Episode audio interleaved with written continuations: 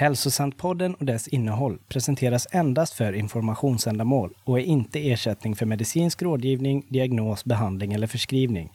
Informera och rådfråga din läkare eller annan vårdpersonal angående förändringar du gör gällande din livsstil eller om du tror att du kan ha ett hälsotillstånd som kräver läkarvård. Ignorera inte medicinska råd eller senare lägg läkarbesök på grund av något du hört i eller läst relaterat till Hälsosantpodden. Idag lever nästan alla människor med minst ett, ofta flera kroniska symptom. Oavsett om det handlar om depression, ångest, migrän, magproblem, utmattning, smärta, endometrios, ADHD, någon autoimmun sjukdom eller något annat kroniskt symptom. Hur har det blivit så här?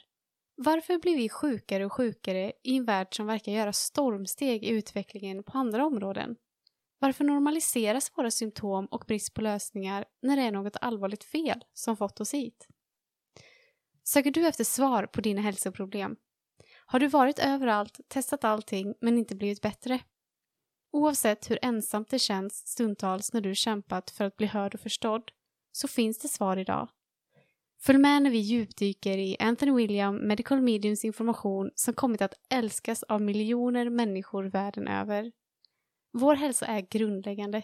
Det är din födslorätt att få leva ett friskt och bra liv. Jag och hundratusentals med mig har fått våra liv tillbaka och behöver inte söka mer. Jag heter Carolina Johansson, är utbildad sjuksköterska och näringsterapeut och jag vill önska dig, oavsett om du är en van MM-följare eller helt ny, varmt, varmt välkommen hit.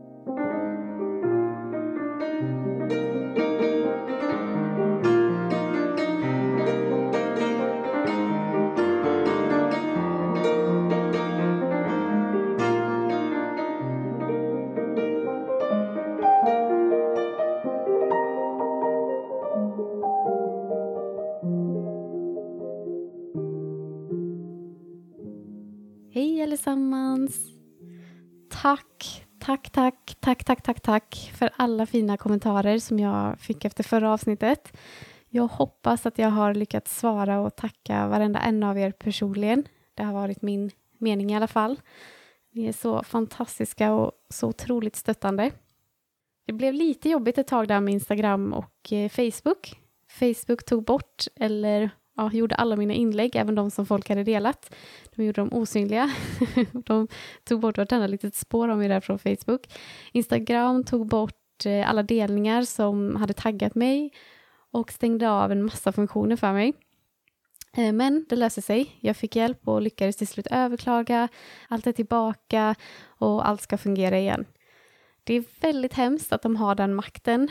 Men eh, ja, det är ett samtal för en, för en annan gång. Ett jag verkligen kommer ha dock om det skulle bli problem igen. Men vi släpper det för nu.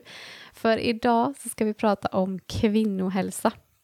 Och, wow, alltså jag har längtat länge efter att få göra det här avsnittet. Det här är ett otroligt viktigt avsnitt. Eh, kvinnors hälsa är under attack och har varit under många år. Mäns också, ingen tvekan om saken. Men kvinnor drabbas hårdare och vi kommer in på varför det är så i avsnittet. Fler och fler kvinnor lider av PMS, endometrios, PCOS, utebliven mens, klimakteriebesvär, syster och livmodern och så vidare och så vidare och så vidare. Och svaret som alltid kommer är att det beror på våra hormoner. Att vi blir sjukare och sjukare och fler och fler kvinnor drabbas, det beror på våra hormoner. De har alltså helt plötsligt, de senaste hundra åren, från att ha fungerat perfekt, blivit skogstokiga. Det låter ju lite som teorierna om våra gener, eller hur? Som också har fungerat i tusentals år, men sen gick allt åt pipsvängen. Eller att våra immunförsvar har blivit riktiga förrädare och börjat attackera oss själva. Men vet du, att vi kvinnor inte mår bra, att vi har olika symptom och sjukdomar, beror lika lite på våra hormoner som att våra gener skulle ligga bakom eller att vårt immunförsvar attackerar oss. Men någon måste skyllas på när vetenskapen inte har några svar. Och då skylls det på oss. Korthusen kan inte falla. Ingen får se att kejsaren inte har några kläder. Ingen får veta att sjukvården inte är allvetande. Så man gör som man brukar göra. Man skyller på oss. Man kan inte gå till grunden. att ta reda på vad de här problemen egentligen beror på. För det skulle bli väldigt, väldigt jobbigt. Att verkligen ta reda på vad som ligger bakom skulle bli för obekvämt för för många industrier runt om i världen. Så lika bra att inte öppna den dörren. Kvinnorna får lida istället. Men inte längre hörni, för nu finns det svar. Och idag så ska vi prata om vad som har gjort att så många kvinnor kommit över sina problem med hjälp av infon som MM delar. Vi lever lite i en låtsasvärld idag när vi tror att kvinnor har så mycket mer kraft och respekt och så vidare. Och på vissa områden så stämmer det, absolut. Men kvinnor slås ner på det värsta sättet i historien just nu. För våra kroppar är under attack. Man attackerar vår grund, vår hälsa. Det kommer bli ett spännande och skrämmande avsnitt idag. Jag uppmanar er att hålla i er, kära lyssnare, och lyssna med ett öppet sinne. För det här kommer att vända upp och ner på så mycket som vi har blivit matade med under så lång tid. Och om du är minst intresserad av det jag pratar om idag, så läs framförallt MMs första bok, Medial läkning. Den släpps när som också som en ny reviderad utgåva. Och där går han igenom ännu mer om det här. Jag skulle kunna prata mycket mer och ta upp ännu mer om varje punkt idag, men ni hittar mycket mer information i böckerna. Och för att liksom förklara vad som har skett, varför vi har de problemen som vi har idag, så vill jag börja med att prata om klimakteriet och dess historia. Och då kanske du tänker, ja men där är jag inte än, om du inte är det då. Så det gäller inte mig. Men jo, det gör faktiskt det. För klimakteriebesvär har väldigt lite med klimakteriet att göra, hur konstigt det än kan låta. Allt yngre personer börjar visa samma symptom som man under de senaste nästan 80 åren skylt på klimakteriet. Genom historien så har klimakteriet, eller övergångsåldern, aldrig varit förknippat med något jobbigt. Absolut, det kom med accepterandet av att man inte kunde få mer barn. Men det var det. Det var inget som innebar jobbiga symptom och läkarbehandlingar. Tvärtom var det nästan en befrielse från svårigheterna som kan komma med menstruation. Kvinnor mådde oftast bättre och fick ofta ökad sexlust och behövde inte oroa sig för att bli gravida. Det innebar liksom inga jobbiga symptom alls. Kvinnor födda runt början av 1900-talet var de första som började visa symptom som nattliga svettningar, värmevallningar, utmattning, hjärtklappning, minnesproblem, viktuppgång, benskörhet, koncentrationssvårigheter, torra slemhinnor, sömnproblem, huvudvärk, depression, inkontinens, humörsvängningar, panikattacker, ångest, yrsel, håravfall och ledsmärtor med mera som man idag förknippar med klimakteriet. I mitten av 1900-talet började kvinnor uppsöka läkare för de här symptomen för alltså första gången. Och det var inte bara några stycken kvinnor som sökte. Det var horder av kvinnor som kom med samma problem. Läkarna hade aldrig sett på det här. De visste inte vad de skulle göra. Först så sa man att det satt i kvinnors huvuden. De hittade på. De var galna. De var uttråkade. Kriget hade slutat ett par år innan och man trodde det berodde på att ja, men kvinnor nu hade fått så mycket mindre att göra jämfört med krigsåren, att det var en reaktion på det. Läkare pratade med läkemedelsindustrin som kom fram till att det enda som de här kvinnorna verkar ha gemensamt var deras ålder och bestämde att det måste bero på hormoner. Men grejen är att även män, även om de inte var lika många, uppvisade många av symptomen också. Men istället för värmevallningar så började man kalla det för arbetssvett eller nervositetssvett. Och de hade andra symptom med, men det blev liksom ingen stor grej av det här. För på den här tiden så skulle män vara stoiska och inte gnälla. Är det något ni känner igen förresten? Det sitter kvar hos en hel del även idag. Det räcker ju att gå tillbaka endast en generation och se skillnaden på hur män uttrycker sina känslor och är i kontakt med sin kropp och så vidare. Det, det är något som vi alla ser. Läkemedelsföretagen insåg snabbt att de kunde utnyttja och tjäna pengar på den här felaktiga teorin att det berodde på kvinnors hormoner. Och I slutet av 50-talet var denna teori allmänt känt och ju mer det blev ett kvinnoproblem, desto tystare blev männen med att prata om sina symptom. Men i alla fall, nu då, istället för att säga att det berodde på att kvinnor hittade på eller att de var uttråkade, så erkände man att de hade fysiska problem. Man trodde på dem men man sa alltså att det berodde på deras hormoner. Och tänk på det, ingen ifrågasatte varför kvinnors hormoner, efter tusentals år av fridfull övergångsålder, helt plötsligt hade blivit problematiska. För äntligen blev man uppmärksammad, äntligen trodde någon på en. Vi alla vet kamperna som kvinnor har behövt ta genom historien för att bli hörda och för att räknas.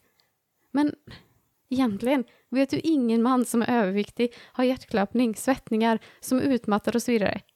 Mm. Och det var också då, vid den här tiden, som läkarnas ställning började ändras och folk började se på dem som allvetande och de upphöjdes till Gud. Det var inte så tidigare.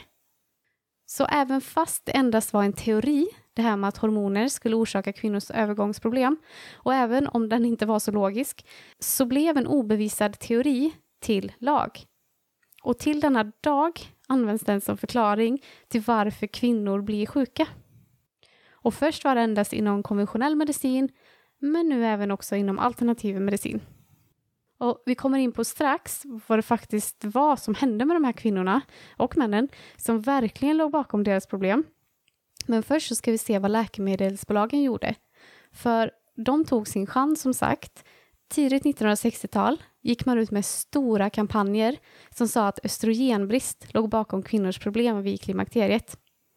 Och det följdes av skyhöga försäljningar av deras lösning, hormonbehandling, eller HRT, Hormone Replacement Therapy, där man alltså skulle ersätta det förlorade östrogenet. Saken var bara den att man redan innan kvinnor började klaga på hälsoproblem hade dessa preparat förberedda.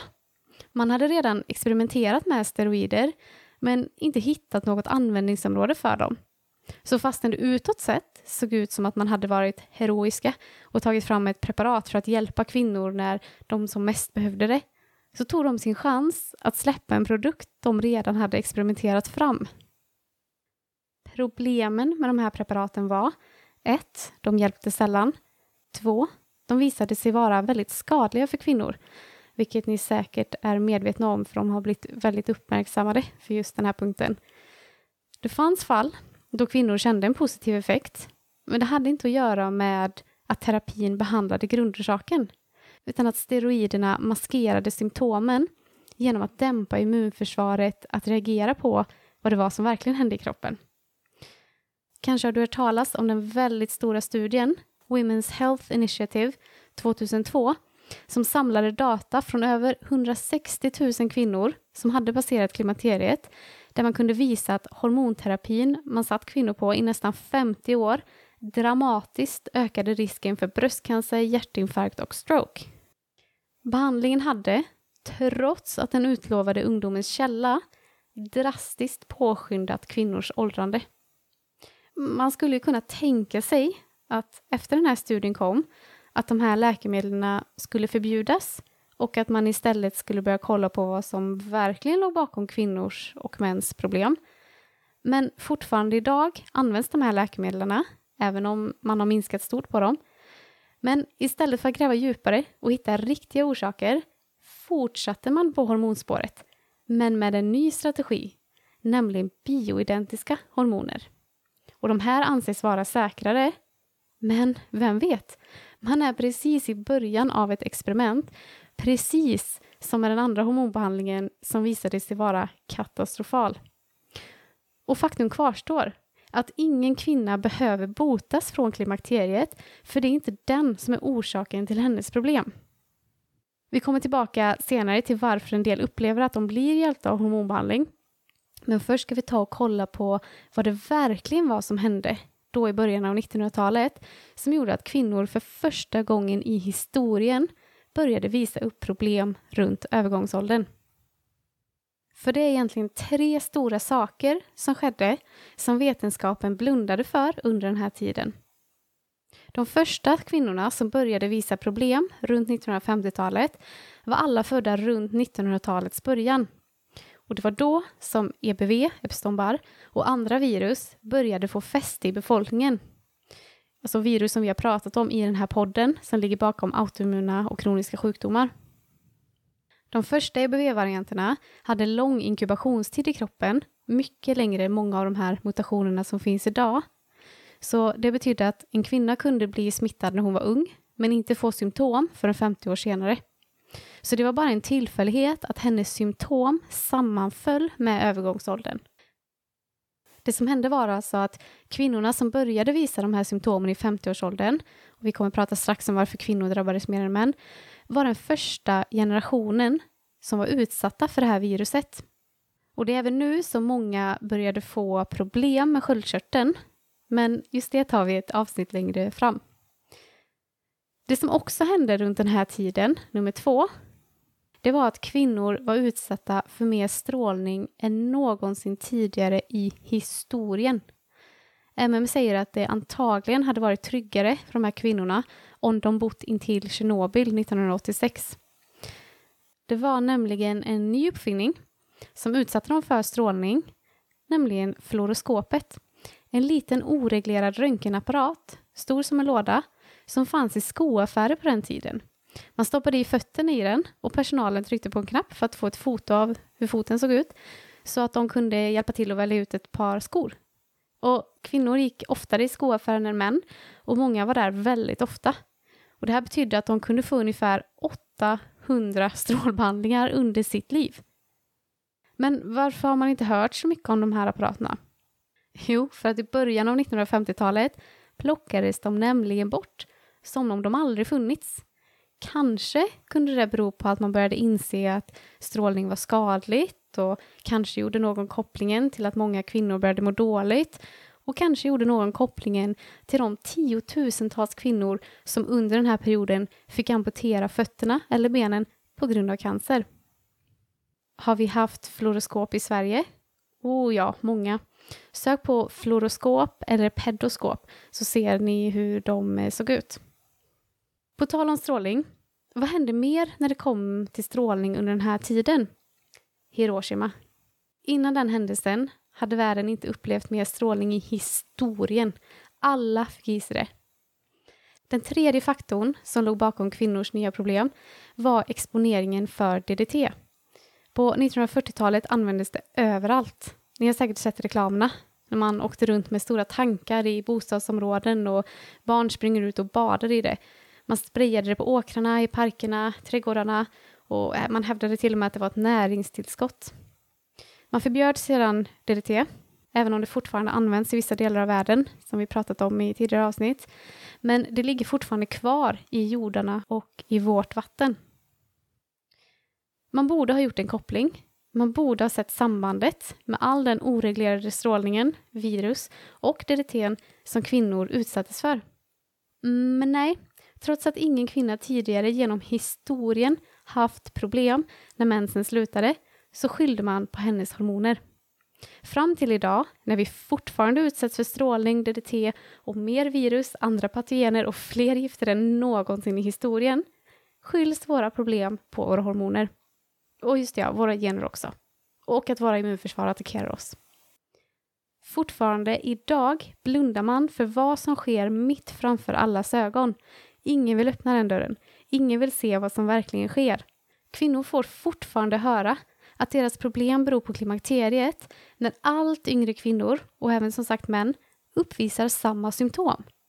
Hur kan det bero på klimakteriet när allt fler 20-åringar har samma problem? MM skriver i den nya reviderade MM-boken, den engelska versionen, på sidan 182. Det borde inte ha framstått som rimligt och förnuftigt för en enda människa att en sund och naturlig livsprocess skulle kunna ge upphov till alla de här symptomen och problemen. Särskilt inte när det aldrig hade varit så tidigare. Men varför bry sig om att fundera närmare på över 30 år av oreglerad, kraftig exponering för strålning, DDT och virala patogener. Slut på citat. Tycker du att det låter lite otroligt att läkarna på den tiden gjorde en så konstig miss? Ja, alltså inte mycket har ändrats idag. Ingenting har ändrats idag. Det fortsätter i samma spår, med samma matande förklaringar. Ingen gräver djupare. Alla köper läkemedelsindustrins lögner. Ingenting har förändrats. Ingen gräver djupare på varför vi är sjukare än aldrig förr i historien idag. De öppnar inte dörren och kolla på om det möjligtvis kan ha något att göra med alla gifter vi omringas av dagligen, patogenerna vi utsätts för, eller tungmetallerna som vi får i oss dagligen bara genom att existera på jorden, plus att de finns i alla läkemedel. Ingen kollar ju på det idag heller. Så hur kom det sig att inga kvinnor hade problem med klimakteriet förr i tiden?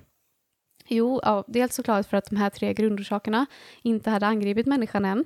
Det var ju tiden innan DDT, BV och den oreglerade strålningen. Men också för att klimakteriet är på vår sida. Det är kroppens sätt att ta hand om oss så att vi ska kunna leva längre, friskare liv. Åldrandet saktar ner efter klimakteriet. Ja, du hörde rätt. Kvinnor åldras som mest mellan puberteten och klimakteriet. Våra fortplantningshormoner är inte ungdomens källa, så som vi ofta får höra. Istället var vår sanna ungdom innan puberteten. Och klimakteriet återkopplar till den här perioden. Våra fortplantningshormoner, de är steroider som skyndar på åldrandeprocessen. Och det är därför som hormonterapi leder till påskyndat åldrande, inte tvärtom. Oavsett om den är bioidentisk eller inte. Och vi behöver våra hormoner, det är de som gör att vi kan få barn. Men det kommer till ett pris.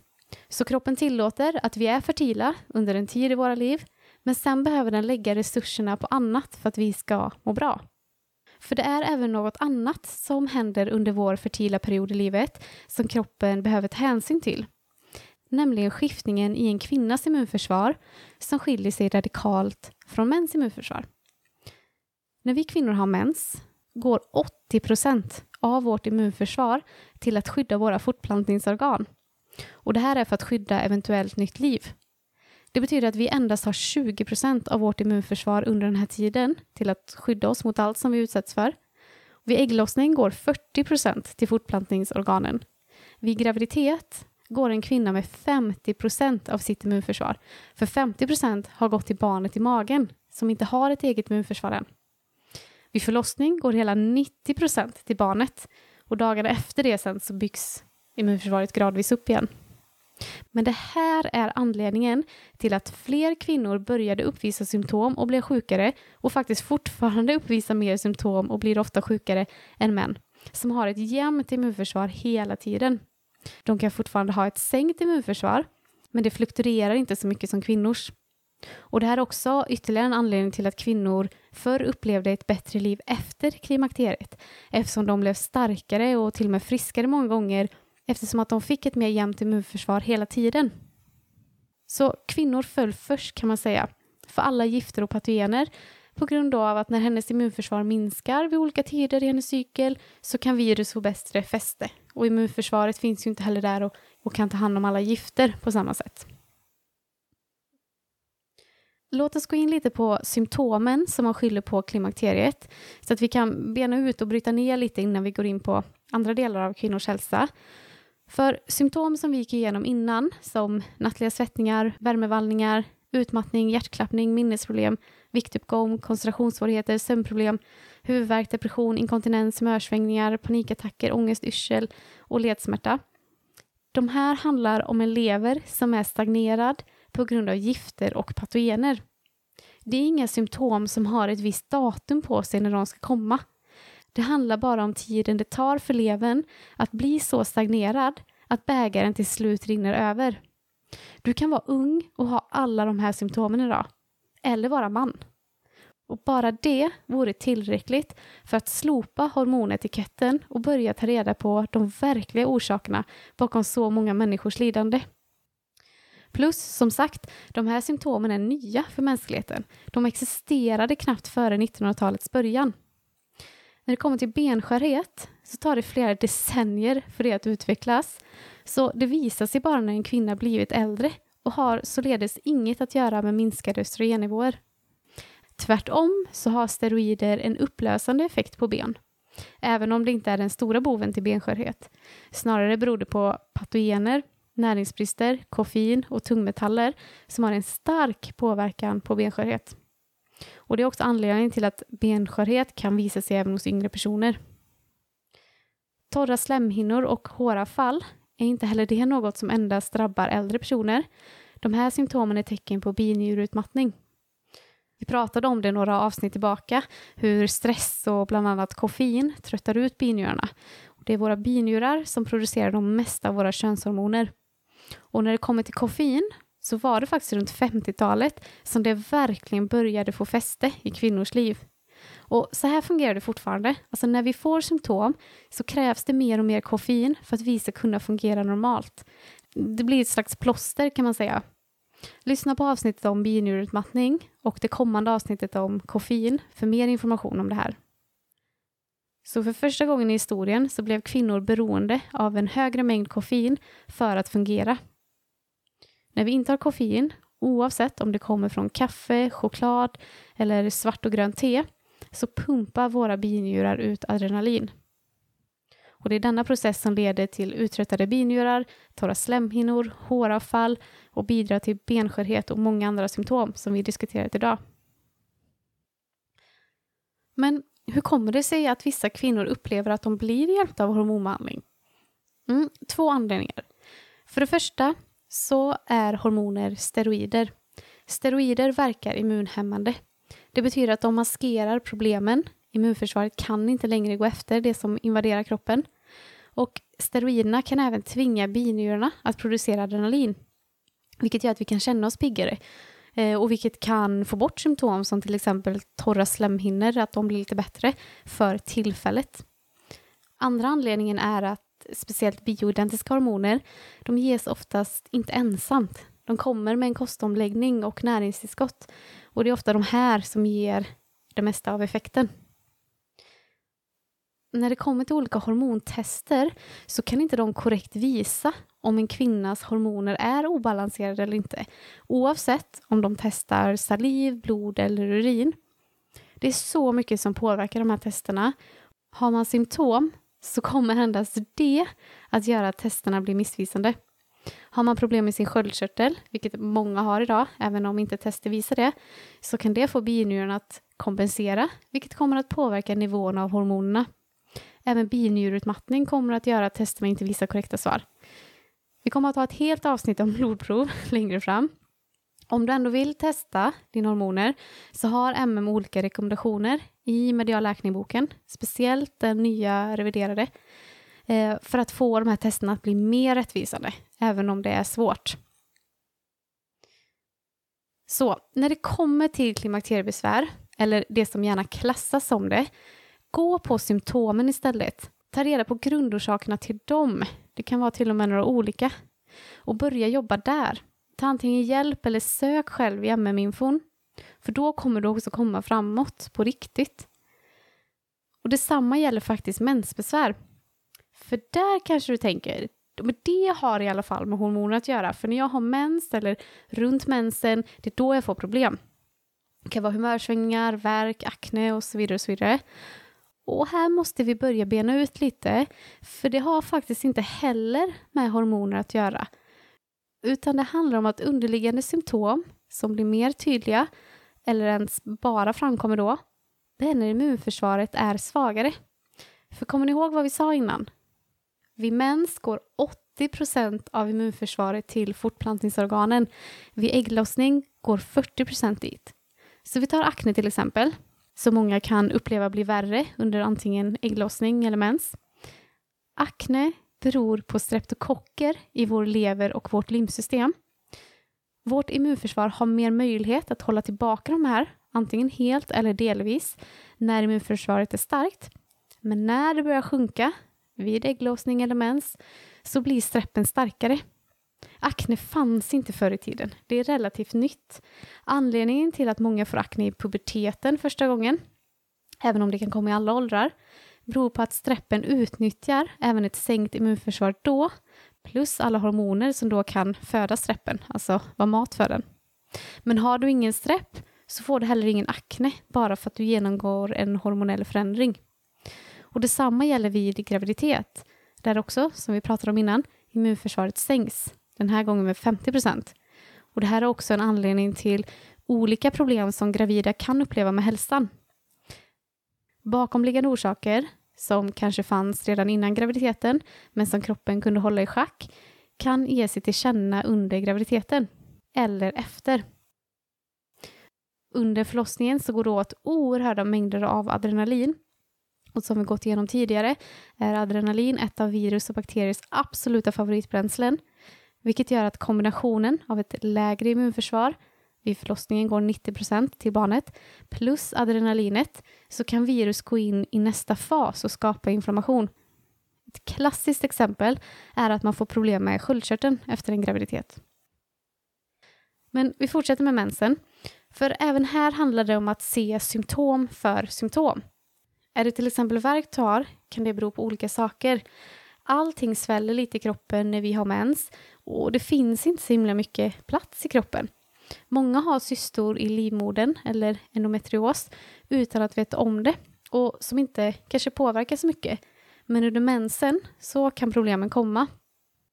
Eller så kan det ha att göra med helt andra orsaker än själva fortplantningsorganen som till exempel att det ökade trycket kan göra att inflammerade delar i tarmen skapar smärta eller att streptokocker i tarmarna kan växa till sig ytterligare under själva mensen när immunförsvaret inte är helt starkt. Det kan vara så mycket olika. Men det beror inte på hormoner och man kan hitta grundorsaken och arbeta med den. Men eftersom ingen egentligen vet vad som sker inom vården och de har inte så många alternativ på behandling så får man inte veta så mycket. Och när en kvinna har problem med så kallade hormoner, vad är den första behandlingen? P-piller. Och det är ju även det steroider som fungerar på liknande sätt som hormonbehandling, som vi pratade om tidigare, med att man maskerar inflammationen. Och det är enda anledningen till att de i vissa fall har en effekt. Men de har ju också en massa biverkningar och går absolut inte på grundorsaken. Har man mensvärk på grund av kraftiga blödningar betyder det att man måste jobba med sin lever. För kraftiga blödningar är livmodern som försöker rensa ut olika gifter och patogener. Förr i tiden, delar med med oss, hade inte kvinnor så rikliga blödningar som många kan ha idag. Ju kraftigare blödning, ju mer försöker livmodern rensa ut. Många som går på MM ett tag märker att deras mens blir mycket lättare, dels symptommässigt men också i riklighet. Jag vill också ta upp idag om endometrios och PCOS eftersom att det är så vanligt förekommande idag men så lite hjälp finns. Om världen och vetenskapen hade fungerat som de skulle hade man lagt pengar på de här forskningsområdena och tagit reda på varför kvinnor faktiskt lider av de här problemen och varför det blir allt vanligare. Men på snart hundra år, när kvinnor började få problem, så har ingenting hänt. Man utgår fortfarande från samma gamla uråldriga teori medan man låter oss tro att genombrottet är runt hörnet bara. Och så är det med alla kroniska problem. Allt skylls på våra hormoner, gener och tokiga immunförsvar som helt plötsligt börjar attackera oss. Ingenting händer när man faktiskt börjar kolla på orsaken. Och det sorgliga är, när det kommer till båda de här tillstånden, både endometrios och PCOS, är att din kropp är inte konstig på något vis. Den har inga fel eller är inte bristfällig. Din kropp försöker att skydda dig. Det är därför som de här problemen uppstår. Vi börjar med endometrios.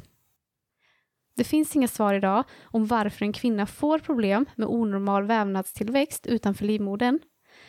Men MM delar med oss vad som sker och berättar även att 90% av alla kvinnor har en del endometrios, även om man inte vet om det.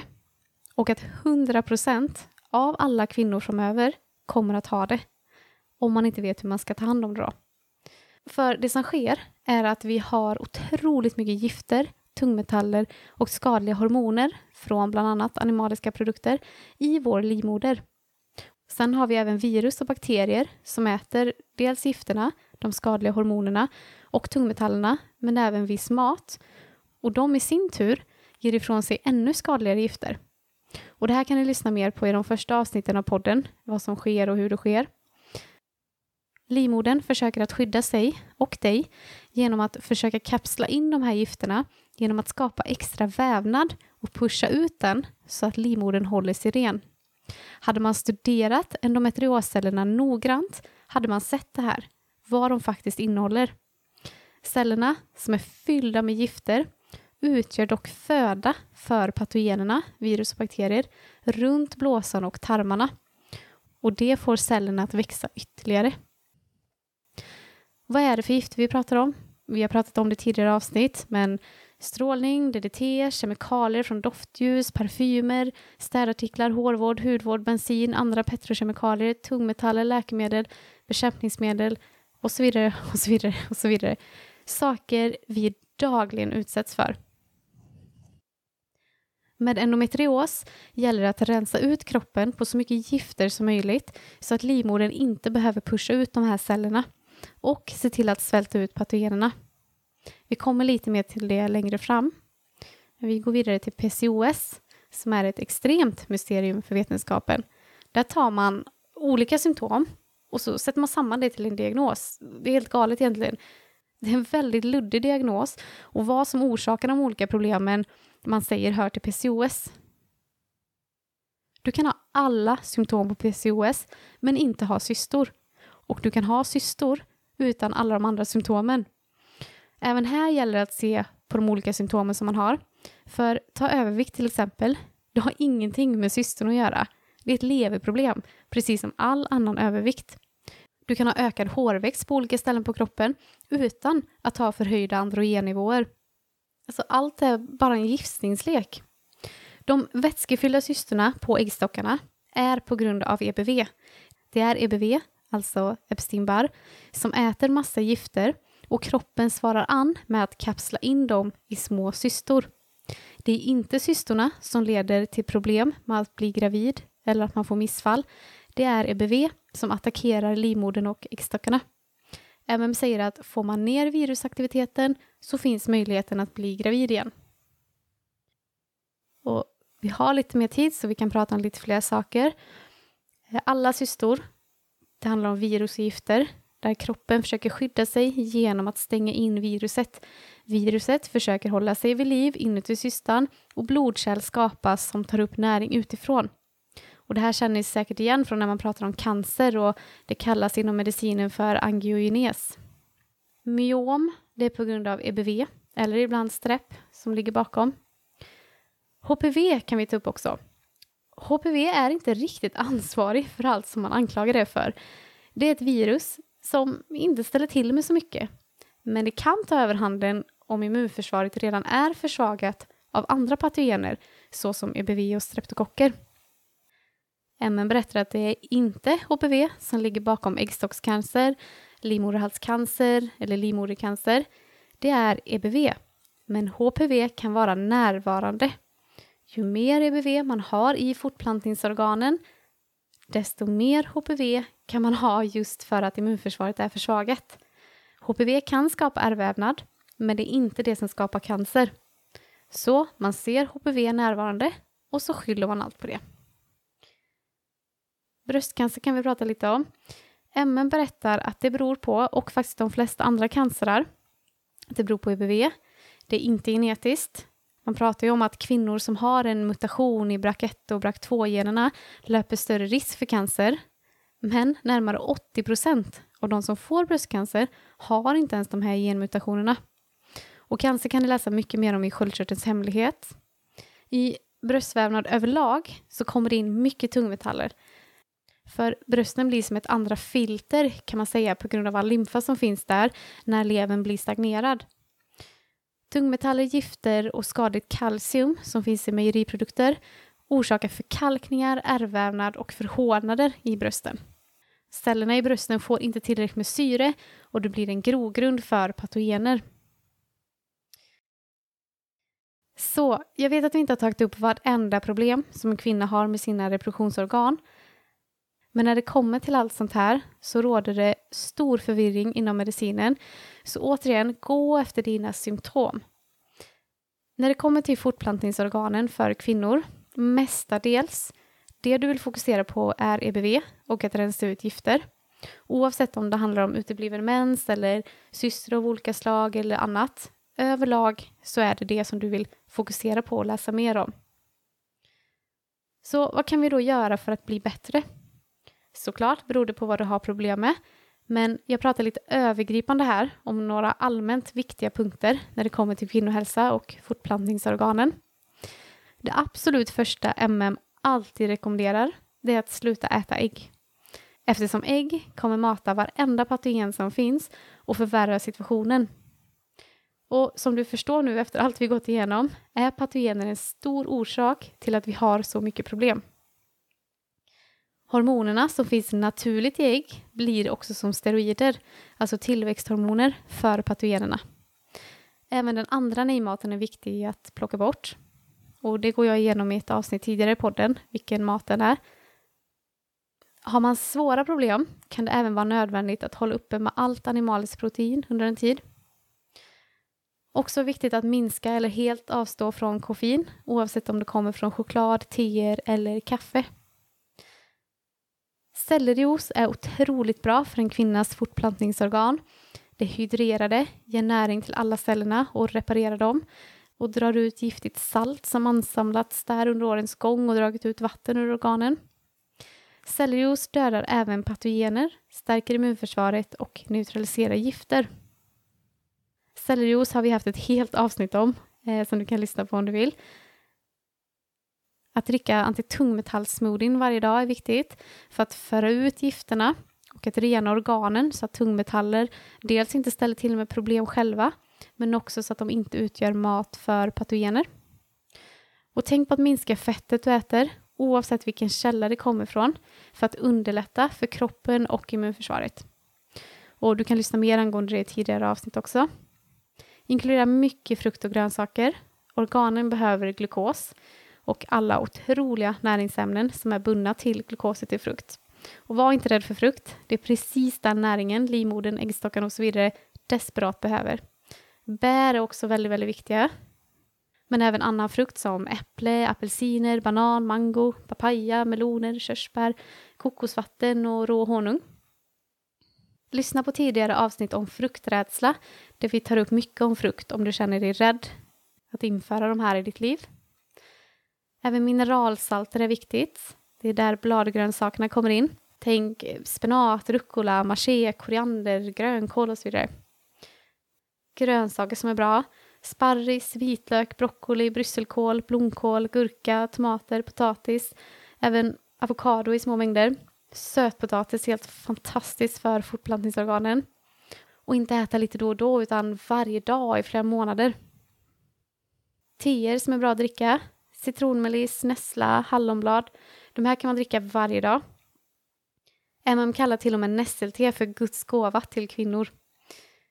Vi pratar om rena teer här, inte blandningar med massa olika örter och så vidare, utan kör rena örter. Och du kan dricka teet med citron och honung om du vill. Även rödklöverte är fantastiskt. När det kommer till tillskott, vilka kan vara otroligt viktiga i de här fallen, så beror det helt på vad man ska ta beroende på vad man står inför, vad man har problem med och så vidare. Och viktigt att det är rätt tillskott man tar, så det inte innehåller massa konstiga ämnen. Så jobba antingen med en terapeut eller kolla upp tillskottslistorna i böckerna för att se vad du behöver ta. Och dubbelkolla alltid med Anthonys tillskottslistor på hans hemsida så att det blir de bästa tillgängliga sorterna som finns. Men överlag är ett virusprotokoll bra att stå på med tillägg för just din individuella situation och där det även är inkluderat att stärka binjurarna. Något som är väldigt intressant när det kommer till allt vi pratat om idag det är att även om det var den konventionella medicinen som började skylla kvinnors problem på hormonerna så har den alternativa sidan tagit efter. Båda sidorna arbetar nu utifrån en felaktig grund. Likaså gäller det teorierna om att våra gener ligger bakom sjukdomar och att vårt immunförsvar attackerar oss själva. De två har också den alternativa sidan tagit efter. Och det visar ju på att de här sidorna inte längre är så åtskilda som de en gång var. Och att ingen av sidorna sitter inne med svaret på mänsklighetens problem. Nio av tio kvinnor har något problem kopplat till fortplantningsorganen. Tio av tio har något som ligger och gror inom dem men som kanske inte visats visat sen. Fråga alla kvinnor du känner och du kommer att se att så gott som alla har problem. Är det meningen att vi ska leva så här? Är det meningen att detta ska normaliseras? Varför tar ingen tag i det? Varför bryr man sig inte? Varför läggs inte pengar och resurser på det när det är kvinnors hälsa som är förutsättningen för det fortsatta mänskliga livet på jorden? Det borde vara alarmerande. På första sidan på varje nyhetssida eller tidning. Viktigaste punkten på partiprogrammen. Mm. Det är intressant att fråga varför det inte är så. MN pratar alltid om att kvinnor hålls nere. Och det här är det största sättet. Hennes hälsa är som sagt under attack, men det normaliseras. Vi har blivit förgiftade under århundraden. Sen, när vi blir sjuka, speciellt kvinnor, eftersom de är mer utsatta, så skyller man på hennes kropp, hennes hormoner, hennes gener, hennes immunförsvar. Här kan vi prata om body shaming på riktigt. Våra kroppar som är helt perfekta, de gör allt för oss, det är inget fel på dem, beskylls så att vi tappar tilltron till dem och oss själva, vår grund, vår kärna, vår kropp. Och jag vill poängtera, som jag ofta gör i den här podden, att det är inte läkarna som vill oss illa, de vill oss väl, utan det är systemet som de arbetar i. Och med det här avsnittet så vill jag att du ska förstå och veta att det är inte något fel på dig. Din kropp är inte bristfällig eller felkonstruerad. Det finns fysiska orsaker som är grunden. Som du hört om i avsnittet så samlar reproduktionssystemet på sig otroligt mycket skräp och gifter genom åren som blir en grogrund för patogener. Men allt det här kan vi göra någonting åt. Det ligger i våra händer. Och Jag vill också säga att om allt det här låter helgalet för dig det är okej. Okay. Lyssna igen. Läs Anthonys böcker, speciellt medial läkning, för information just om det här. Men alla böckerna kommer hjälpa. Men börja någonstans och fortsätt. Börja implementera små saker och snart kommer du märka att ingenting varit mer logiskt. Det var allt jag hade idag, kära vänner. Jag vill avsluta med att läsa några ord från Anthony. Och jag läste faktiskt några olika stycken, men allt är ur Läk med detox kapitel 26 om ni vill följa med. Jag önskar er allt gott. Vi hörs snart igen. När det handlar om hälsa har kvinnor berövat sin kraft. Hälsa är en genusfråga. Även om män givetvis också lider av kroniska åkommor drabbas kvinnor oftare och hårdare och det beror inte på att de är svaga. En kvinna som brottas med kronisk sjukdom borde aldrig anklagas för att ha offerkofta. Kvinnor genomlider kronisk sjukdom med oerhörd styrka och stort mod. Det påstås att dagens kvinnor är mer jämställda med män än någonsin tidigare. Men kan det stämma när unga kvinnor, tonåringar, 20-åringar och 30-åringar drabbas av symptom snabbare och mer problematiskt än vi sett någon gång i historien? När kvinnor i 40, 50 och 60-årsåldern lider av sån smärta och trötthet att de inte vet hur de ska kunna ta hand om vare sig arbetet eller familjen.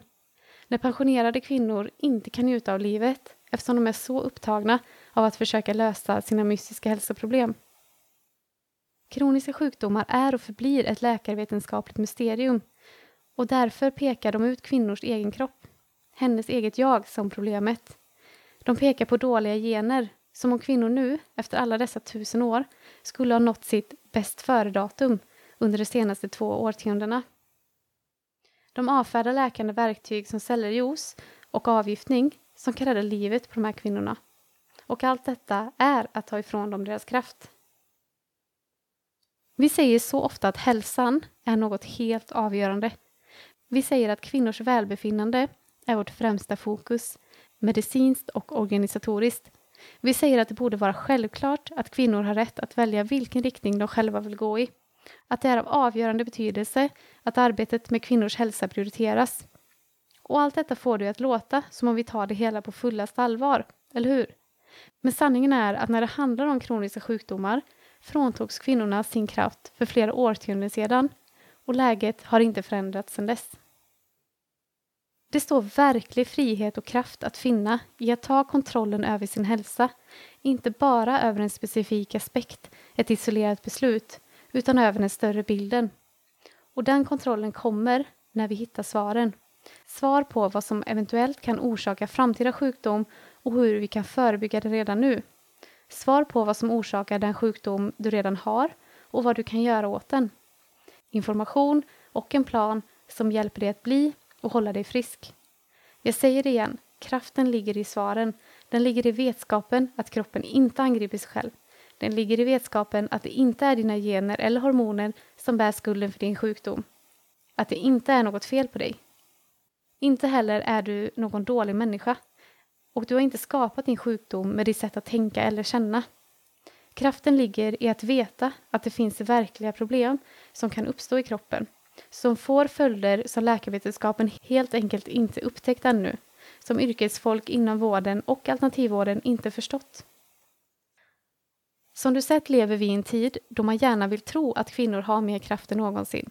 Men det är inte helt sant. Sanningen?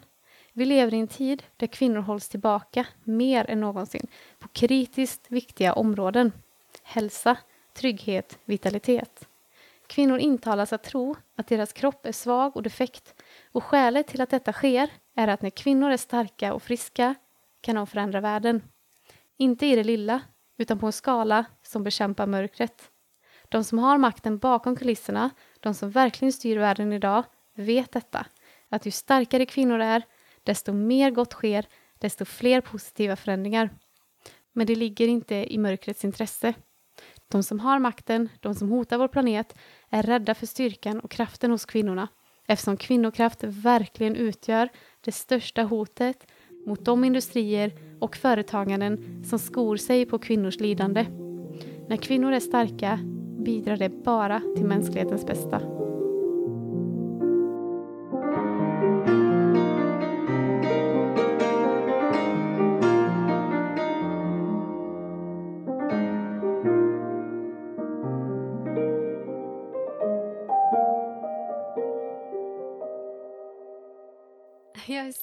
Glad att du lyssnar på podden. Om du vill ha hjälp med att komma vidare, gå till karolinajohansson.se där du hittar information om hur vi kan arbeta tillsammans för att du ska nå i mål. Jag vet hur det är att leva i ett helvete och inte komma loss. Att vara ensam i sitt lidande och inte bli förstådd. Det går att ta sig ur det. Inte bara jag utan hundratusentals människor har redan gjort det. Så låt mig visa dig hur du kan komma dit med. På carolinajohansson.se hittar du även en blogg med översatta artiklar från Anthonys hemsida så att du lättare kan läsa och dela med andra. Jag har väntat på den här informationen i över 30 år och jag ser den som ett rent mirakel. Jag hoppas att jag kunnat förmedla hopp och kunskap till dig. I välmående, vi hörs nästa gång.